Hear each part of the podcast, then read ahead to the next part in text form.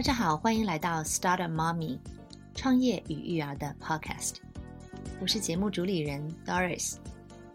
在这档节目中，我们将主要探讨女性创业与育儿这两个话题，分享兼具这两种身份于一身的女性不断向内与向外探索的心路历程。通过访谈的形式，我们将与事业成功转型的创业者、投资人、自由职业者。心理学家、导师等对话，他们都有着同一种身份——妈妈。节目访谈的对象来自于中国、美国、加拿大、澳洲、欧洲等全球各地的妈妈们，为大家带来不同维度、不同文化背景下的经验分享。我们将一同探讨什么样的思维模式、管理工具、学习方法。能够帮助女性在创业者和妈妈不同身份的切换中，将梦想照进现实。让我们一起来聆听这些宝贵的分享，启迪自己，成为更好的自己。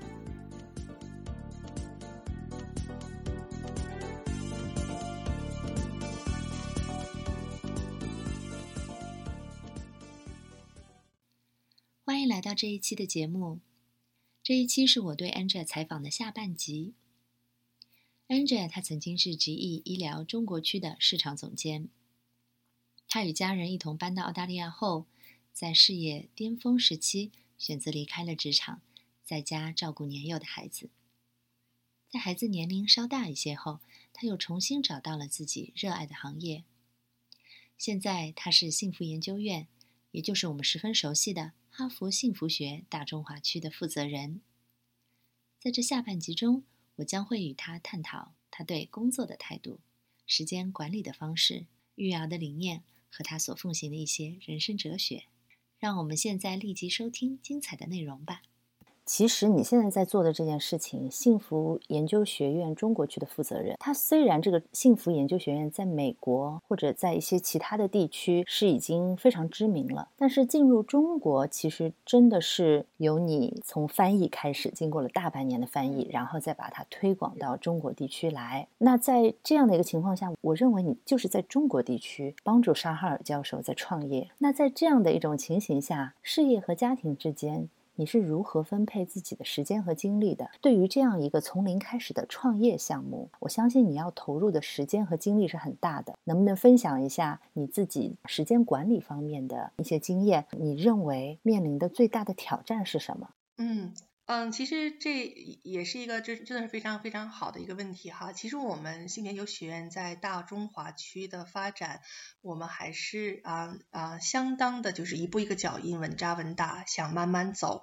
呃，而且这也是傻哈尔教授的他个人的一个理念。其实，呃，虽然是在创业，但是我个人并没有觉得有很大的压力，因为我有一个强大的团队，而而我这个强大而又幸福的团队，是我极其强大的这样的一个支持和后盾哈。因为我们我经常有机会跟傻哈尔教授有一些一对一的这种 coaching，他也会给我带来很多的这种这种动力和力量。那么从这个时间的分配的角度呢，我觉得其实。自己创业，一方面确实你基本上是七天二十四小时，就是全年三百六十五天是没有休假日的，因为你自己在创业，这就是你自己的事业，你自己的事情，所以并没有老板说，哎，我给你一个假期。所以那我我可能要讲的就是说自己要更好的啊调控好。自己的一个时间，因为傻哈尔教授他在他的课程中其实也讲到了一个很重要的一个观点，就是我们每一个人啊，尤其是我们自己这些这些创业的人，我们一定要懂得如何让自己放空、放松。和休息，所以这一点上我应该还是属于做的不错的，因为我毕竟是师从这么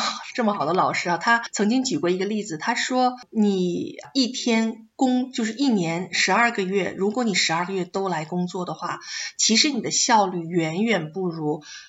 只工作十个月的人，而那两个月是拿来放松、休息、放空自己，让自己静下来、慢下来，或者是做一些自己喜爱的爱好。去啊，去去让自己换一换，换一换环境，换一换脑子。所以，在我工作这段时间里边呢，有一点我是很清晰的，比如说星期六，星期六呢就是我们全家的一个放松休息日。那这一天我是尽量，我我百分之九十的情况下，我是尽量不会安排任何的工作。那我也会带着我的女儿，比如说我们去户外爬爬山，啊，走走步。啊，哪怕就是很简单的，一起去啊，出去吃一顿，啊，很舒服的吃一顿午餐，看下午一起去看个电影，聊聊天。其实这是我们的一个全家在一起的一个放松休息的日子。其实，当我们每一个人都需要给自己一个啊这样子的一个放松的一个环境，那同时呢，也是一个极好的跟家人能够。啊，一起交流感情，去沟通，去聊聊天，啊，一起做一些大家都感兴趣的事情的这样的一个机会。所以，我觉得我在啊这个创业的阶段，我觉得自己还是能够知道。什么是最重要的？那也就是说，工作很重要，但是陪伴家人、放松自己、放空自己也是非常重要的。所以我一定要确保自己有有时间给自己啊，给自己放松的机会。那么另外的一点呢，就是在。嗯，一般当然工作非常的忙哈，我经常的有的时候，尤其是跟傻哈尔教授，我们开视频电话会议，要找到大家都合适的时间，很多时候都是我的澳洲的晚上的十点、十一点，甚至我们电话结束了都是我的凌晨一点。嗯，所以这个也是忙的时候大家都有，所以我们就要特别的能够。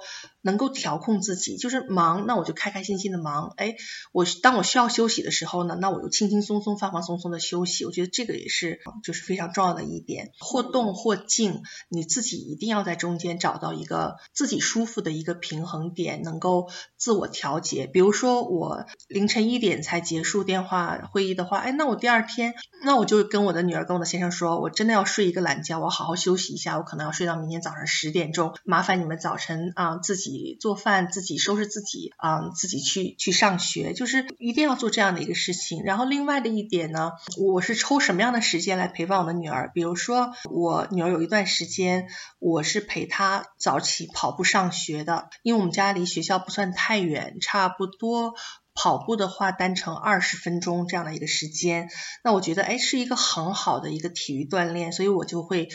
早晨陪着他跑步去上学，那在跑步的路上呢，我也可以跟他有很多的沟通。我会我会发现，当我很放松的。陪着我女儿跑步上学的时候，是她最愿意把她昨天学校里发生了什么，今天我有什么很期待的事情要做，她都会在那个时间段里边滔滔不绝的，就是跟我去讲，呃，去去讲她的一些一些想法哈，问我的一些建议。所以我觉得我们每个做家长的，无论工作再忙，嗯，你一定都能抽出每天二十分钟的时间，半个小时的时间，可以跟你的孩子啊有这样的一个高质量的一个独处的时间。那你觉得在平衡事业和生活的过程当中，有面临什么挑战吗？比如说，嗯，我的女儿澳洲这边差不多是三点四十五分放学，那对我来说。最难的就是有，因为有的时候我要去接他放学，所以差不多三点半到四点半的这个时间点，我真的是没有办法工作，我就没有办法安排，哪怕是再重要的一个会议，那我可能都要去做一个做一个选择，说，哎，对不起，这个时间点就是我要去学校里接我的孩子，然后回家把他安顿下来的这样的一个时间，所以我是没有办法工作的。但是，嗯，我觉得这些年，尤其是疫情之后，大家对于一些这个私人时间，其实有了更多的包容度和理解，也就是说，可能在早些年，大家都会觉得说，哎呀，我都不好意思跟别人说，哎，我三点半到四点半的这个时间点我是不能工作的，因为我要去接孩子放学。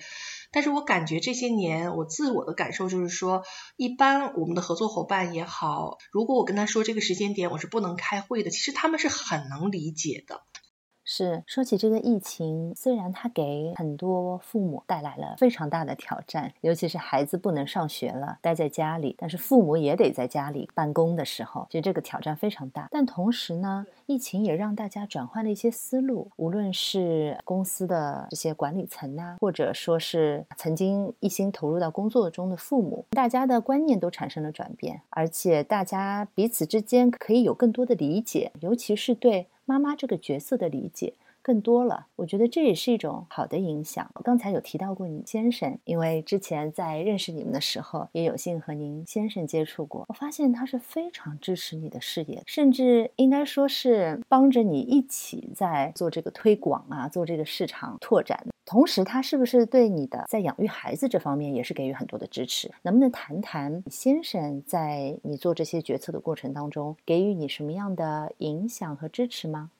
是的，我确实是非常非常的感谢我的先生哈，包括呃能够有机会来做这个新研究学院，其实真的是因为他的原因。那我就再稍微多一点点的分享，我相信对于呃广大这个妈妈们、女性朋友们都会有一定的帮助。其实呢。嗯，两千年的时候，我的女儿已经上了小学一年级。那个时候呢，我就觉得，哎，虽然我的这个中国文化传播这个事业做得不错，但是那个真的只是一个，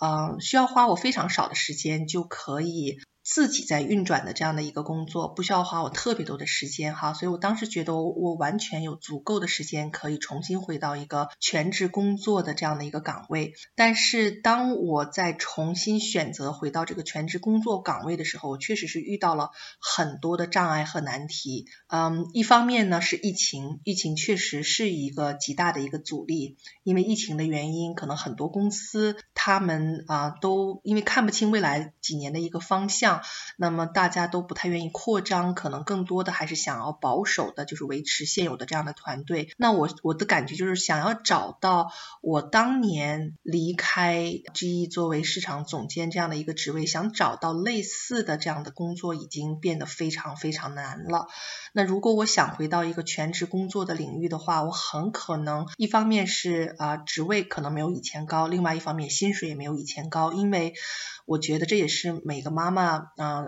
就是全职做了几年妈妈之后，重新回到社会上的一个挑战，就是啊，你的啊 employer 会认为说，哎，你是不是已经跟这个这个相关的职业行业，甚至社会已经脱节了？所以他们无论你以前做的多么好，但他们对你都是带有一个小小的，甚至是一个大大的问号。所以想想要找到一个适合、特别适合自己的、特别能够发挥和发挥自己的所有的这种才干的这样的一个职位，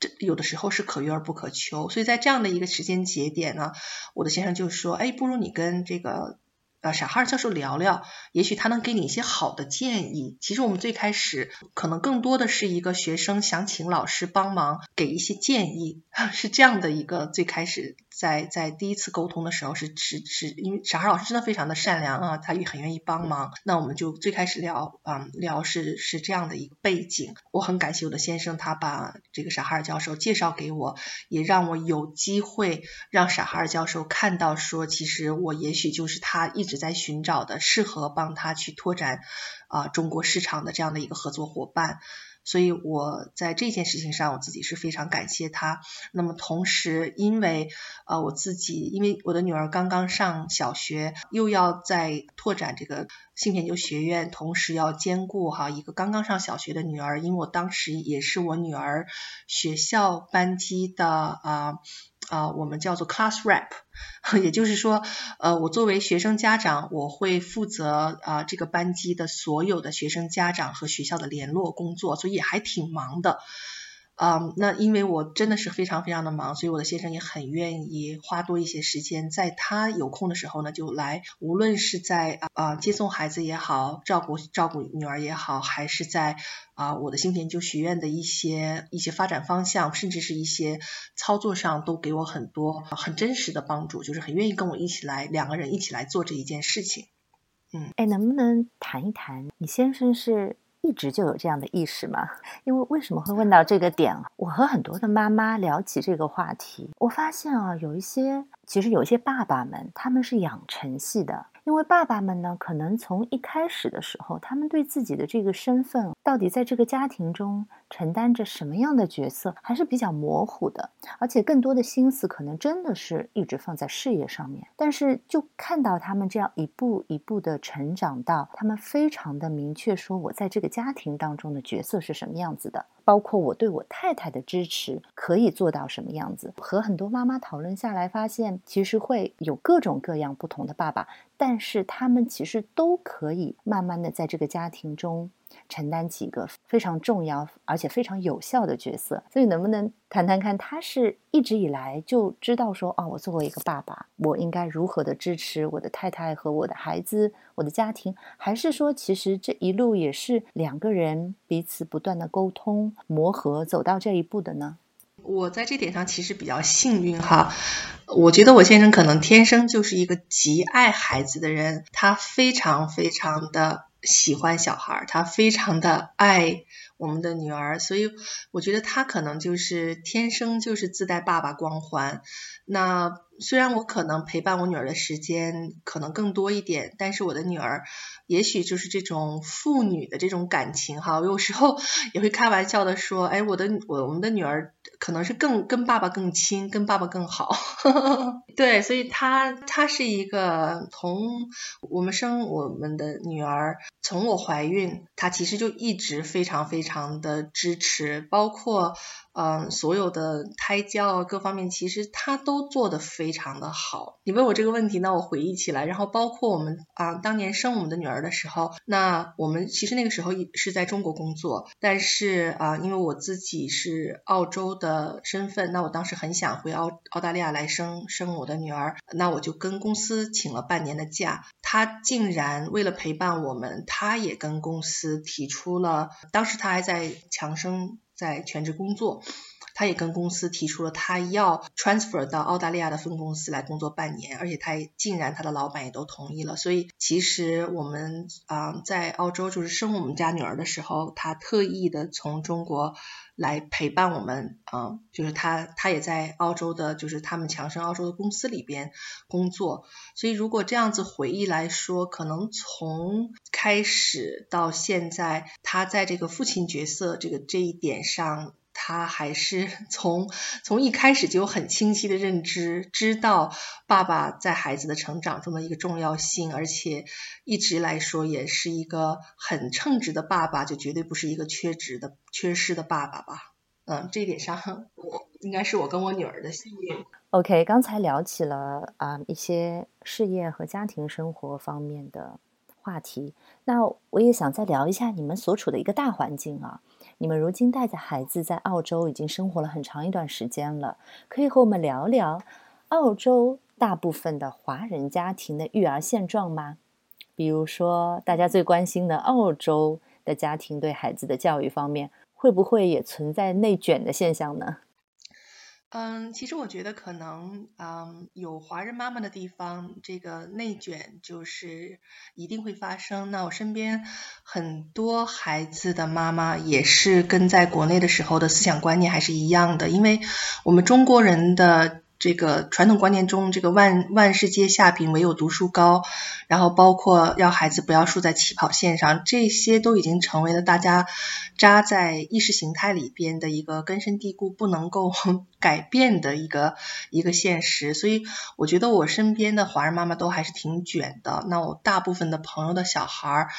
也都很卷，也都是嗯，放学之后，因为澳洲本身，尤其是小学阶段是没有什么课后作业的，但是很多家长妈妈们、爸爸们都在给孩子加码，帮帮他们送数学、英文补习班，当然也有很多其他这个钢琴呢。啊，跳舞啊，画画等等，兴趣爱好班也非常非常的多啊。所以，如果你问我的话，我觉得可能有华人的地方，如果这个自己的思想没有改变，那么对孩子的要求可能变化也不是特别大，仍然是很卷。OK，那你在这方面是秉持着一个什么样的理念呢？那我可能就是跟大部分的家长都不是特别的一样，因为我一直都坚信着一点，就是说孩子其实最重要的，尤其是在这个小学阶段，就是发展和发挥他的天性，就是找到自己的热爱是非常非常重要的。就包括我从啊一岁多。自己全职带我的女儿，其实我带她做的最多的事情就是了解这个社会。我们到处走，出去看，出去玩儿。我带她去，无论去动物园也好，博物馆也好，还是艺术馆也好，我还是很希望她能够了解当地的。也就同时，我一方面是一定要让她不能忘了根，学习中国文化。那另外一方面就是一定要了解当地的文化，能够走。扎根的走进去。我记得三岁多的时候，我的女儿跟我跟我说话，我觉得很好笑。她说：“妈妈，我们是在美术馆工作吗？” 她意思其实就是说，我们去的太多了，让我的女儿都误会说我们是在里边工作。但我觉得这非常的好，对，因为正是因此，我的女儿我就发现了，我的女儿从很小我就发现。他非常非常的喜欢设计，他非常的喜欢做啊做各种各样的手工，而且他的手工的能力在他的同龄人中间也是相当出色的。所以，所以我就很看，就是你要观察，你要跟你的孩子相处，你要跟他有很多给他很多的尝试的机会、试错的机会，你才会发现他喜爱什么，他擅长什么。那当他找到了他的擅长点和他的热爱点的时候，这将是他，这将是就是对这个孩子来说，这是非常重要的，就是找到他热爱和他的擅长的这个结合点。那我就给我的女儿很创造很多的机会啊，做各种各样的手工，像我的女儿啊，所有的娃娃，她那个芭比娃娃的衣服，大部分都是她自己做的。后来呢，她又很热爱的去制作。给娃娃们做做包，是做这种时尚的这种品牌包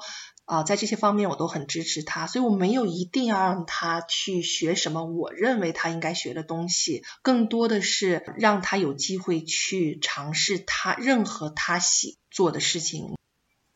作为你们的孩子也是非常幸福哈，父母一直在观察着他有些什么样的优势，就是他擅长的或者比较具有天赋的点。然后可以帮助他去，嗯，在这些点上继续的深造，并且给予他时间去做他有兴趣的事。因为很多时候孩子的时间都是父母在安排的，但是父母到底会把时间安排在哪里？是安排在父母觉得他应该学的东西上，还是安排在他自己有兴趣的事情上？我觉得他是非常幸运的啊！接下来能不能给我们大家推荐三本对你影响至深的书籍呢？也和我们分享一下为什么你觉得这个书对你影响很深？嗯嗯，我这样子来分享吧，因为今天我们的话题呢都是跟孩子相关。那我先推荐一本书，这个其实是我青少年时代自己看的一本书，我觉得。对我的人生观、世界观的塑造，还是起到了很大的一个影响。这本书的名字叫做《苏菲的世界》，是一个专门写给孩子看的哲学书。是一个入门级的哲学书，我应该是十三四岁这样的一个年龄段，我的妈妈买给我看的。那我当时看这本书之后，我就非常的入迷，我太喜欢他在这本书里边抛出来的哲学观点。因为很多时候，这也其实是傻哈尔教授的观点，我们的人之所以会觉得没有方向感，就是因为我们失去了思考的能力。就是我们每天都在做做做。他有一次，他记得他讲，他说我们是 human being，我们不是 human doing。being 是什么意思呢？being 是一种状态，是一种当下的这样的一个一个状态。那这本书呢，对我来说就是让我开始很愿意去思考，很愿意去去问问题。比如说这本书一开始就说我是谁，我从哪里来。这是一个极庞大的、很难回答的一个哲学问题，但是正因为很多这样子的问题，就让我开始很愿意对自己发问，很愿意对他人发问，很愿意思考。那么另外呢，我我更多的还是想推荐一类的书，而不是某一本书。嗯，那我想推荐什么呢？我不知道有多少家长跟我一样，你有没有去思考过？你有没有看过你孩子在看的书？那可能在孩子很小的时候，我们会买很多的故事书，我们读给他听。但是当你的孩子七岁、八岁、九岁、十岁，他自己已经可以自主读书之后，我不知道你们有没有看过你们孩子在看的书。我觉得这一点呢，是我作为一个妈妈，我愿意投资在我女儿身上，甚至是说，嗯，我觉得是件很有意义的一个事情，因为。我我现在我女儿她啊，她很喜欢很喜欢读书。那么她看的一些书，其实我都觉得也还是挺有意思的哈，都是很很有意思的一些书。所以我有的时候会挑一些，我让我女儿推荐给我她最喜欢的书，我会跟她一起读。这最大的一个好处呢，就是我会跟她有很一方面是我了解她在看什么，她在被什么人。什么的影响？因为其实很多时候，我们的父母对我们的孩子的影响是有限的。他读的书，他交的朋友，他的这样子的一个最直接的生活圈，其实是对我们的孩子的人生观、世界观、价值观的塑造是有最大影响的。所以。如当你了解你的孩子喜欢看什么，在看什么的时候，其实你也是了解到底什么人、什么语言、什么事物在在影响他。那另外的一点呢，就是你跟他会有一些共同的话题，而且他也会非常的开心，说哦，我的妈妈也愿意看我在看的书，这也是对他的一种极大的一个认同。这一个类型的书，我倒非常非常的建议，尤其是我们有稍微大一点的孩子的家长。你让你的家、你的孩子推荐书给你看，这样子你们之间就会有一个非常有意思的一个共同的一个话题。你们可以聊聊这个书里的这个人物，你也可以跟他聊聊你怎么看这个事件。其实通过这样子的交谈，你你能更深刻的了解你的孩子的当下的一个思想啊，他的一个思维，他的一个状态。他的他甚至就是了解他的一个一个世界观，他的一个价值观，他认为到底他认为什么是对，什么是错，什么是好，什么是坏。那在这样的一个时候，如果你发现有一些不太对的地方的时候，那你也可以把你的呃更更就是我们有更多年经验哈，人生经验和经历的一些，尤其是价值观啊，能够通过这样的一个方式传递给我们的孩子。嗯，这是一个非常棒的建议。好，最后呢？我希望你能够对我们一些收听的这些妈妈们，同样在创业的妈妈们，说一些鼓励的话。你有什么想对他们说的吗？我把傻哈尔教授说的一句话来送给大家。我觉得，嗯，这句话其实对我是很有帮助的。那我真的是希望我能够更早的知道这一句话，就是他常说的一句话，叫做 “permission to be human”。什么意思呢？就是。你接受你自己不过是人，其实我觉得这是一个很了不起、很伟大的状态。就像我刚刚分享中提到的一样，之所以我在刚刚离开全职工作成为妈妈的时候，我自己经历了一段找不到自己是谁的这样的一个状态，就是我没有办法接受自己当时当下。就是如此的普通。其实我们很多中年人，人到中年的时候，我觉得最了不起的一个状态呢，就是无论我今天做的怎么样，我的事业怎么样，我的家庭怎么样，我的孩子怎么样，你能不能接受？其实接纳，无条件的接纳，接纳自己，接纳自己的孩子，是一个。很难做到，但是如果你能做到的话，是一个极其美好的一个状态。因为有的时候我们人之所以痛苦，就是因为你不喜欢你自己当下的状态，你接受不了原来我就是这样的一个普普通通、平平庸庸的人。所以我觉得傻哈尔教授在他的课程中不断的反复的重复的这一句 “permission to be human”，就是是一个很美好的，是一个。是一个对自己饶放放过自己的饶恕自己的这样的一个一个极好极美好的一个状态，因为我们人人力真的是有限，我们能做的事情真的非常的有限。如果有限的你当下你对自己有什么不满的话，你就跟自己说：permission to be human，我就是一个，我接受我就是一个普普通通的一个人，我接受我自己就是这样。我觉得这是一个很美好的状态。那么同时呢，引申到我们作为妈妈这个角色呢，就是接受我自己就是一个啊普普通通的妈妈。嗯，我不我不是一个全世界最伟大的妈妈，我就是一个普普通通的妈妈，我就是这样的。那么有有一点哈，我记得小孩老师曾经啊跟我说过，他说你要相信你自己一定是你自己的孩子最好的妈妈，不要跟别人比，因为你是你孩子的唯一的妈妈，所以这个唯一性就决定了你是最好的妈妈。嗯，不需要不需要你做的多么好，就是这一个独一无二的唯一性就决定了。没有第二个人当妈妈，当你的孩子的妈妈能比你当的好。无论你怎么做，你都是你的孩子最好的妈妈。所以有的时候我们就要接纳自己，放过自己，不要对自己要求那么高。不要说，哎，我要成为全世界最好的妈妈。当你有这样的想法的时候，你可能注定就会让自己和自己的孩子都非常的辛苦，都非常的累。当你能够接受自己就是一个普普通通的妈妈，我尽我的全力做到最好。足够好就足够好了，permission to be human，这是一个极其美好的一个状态。我希望啊，今天在线上啊，能够听到我们今天这一次啊这个广播的伙伴们都能够啊成为你的孩子的最好的妈妈。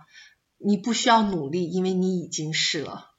和 Angel 聊完之后，我也在回味着这句话：permission to be human，允许自己为人。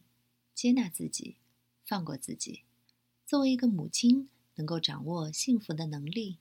才是孩子能够幸福的关键要素之一。非常感谢 Andrea 今天的分享，希望能够给正在收听的你带来一些思考。今天的内容就到这里，感谢大家的聆听，欢迎大家留言交流，也可以通过我的个人网站。或是其他社交媒体与我互动，期待听到你们的声音。我们下期再见。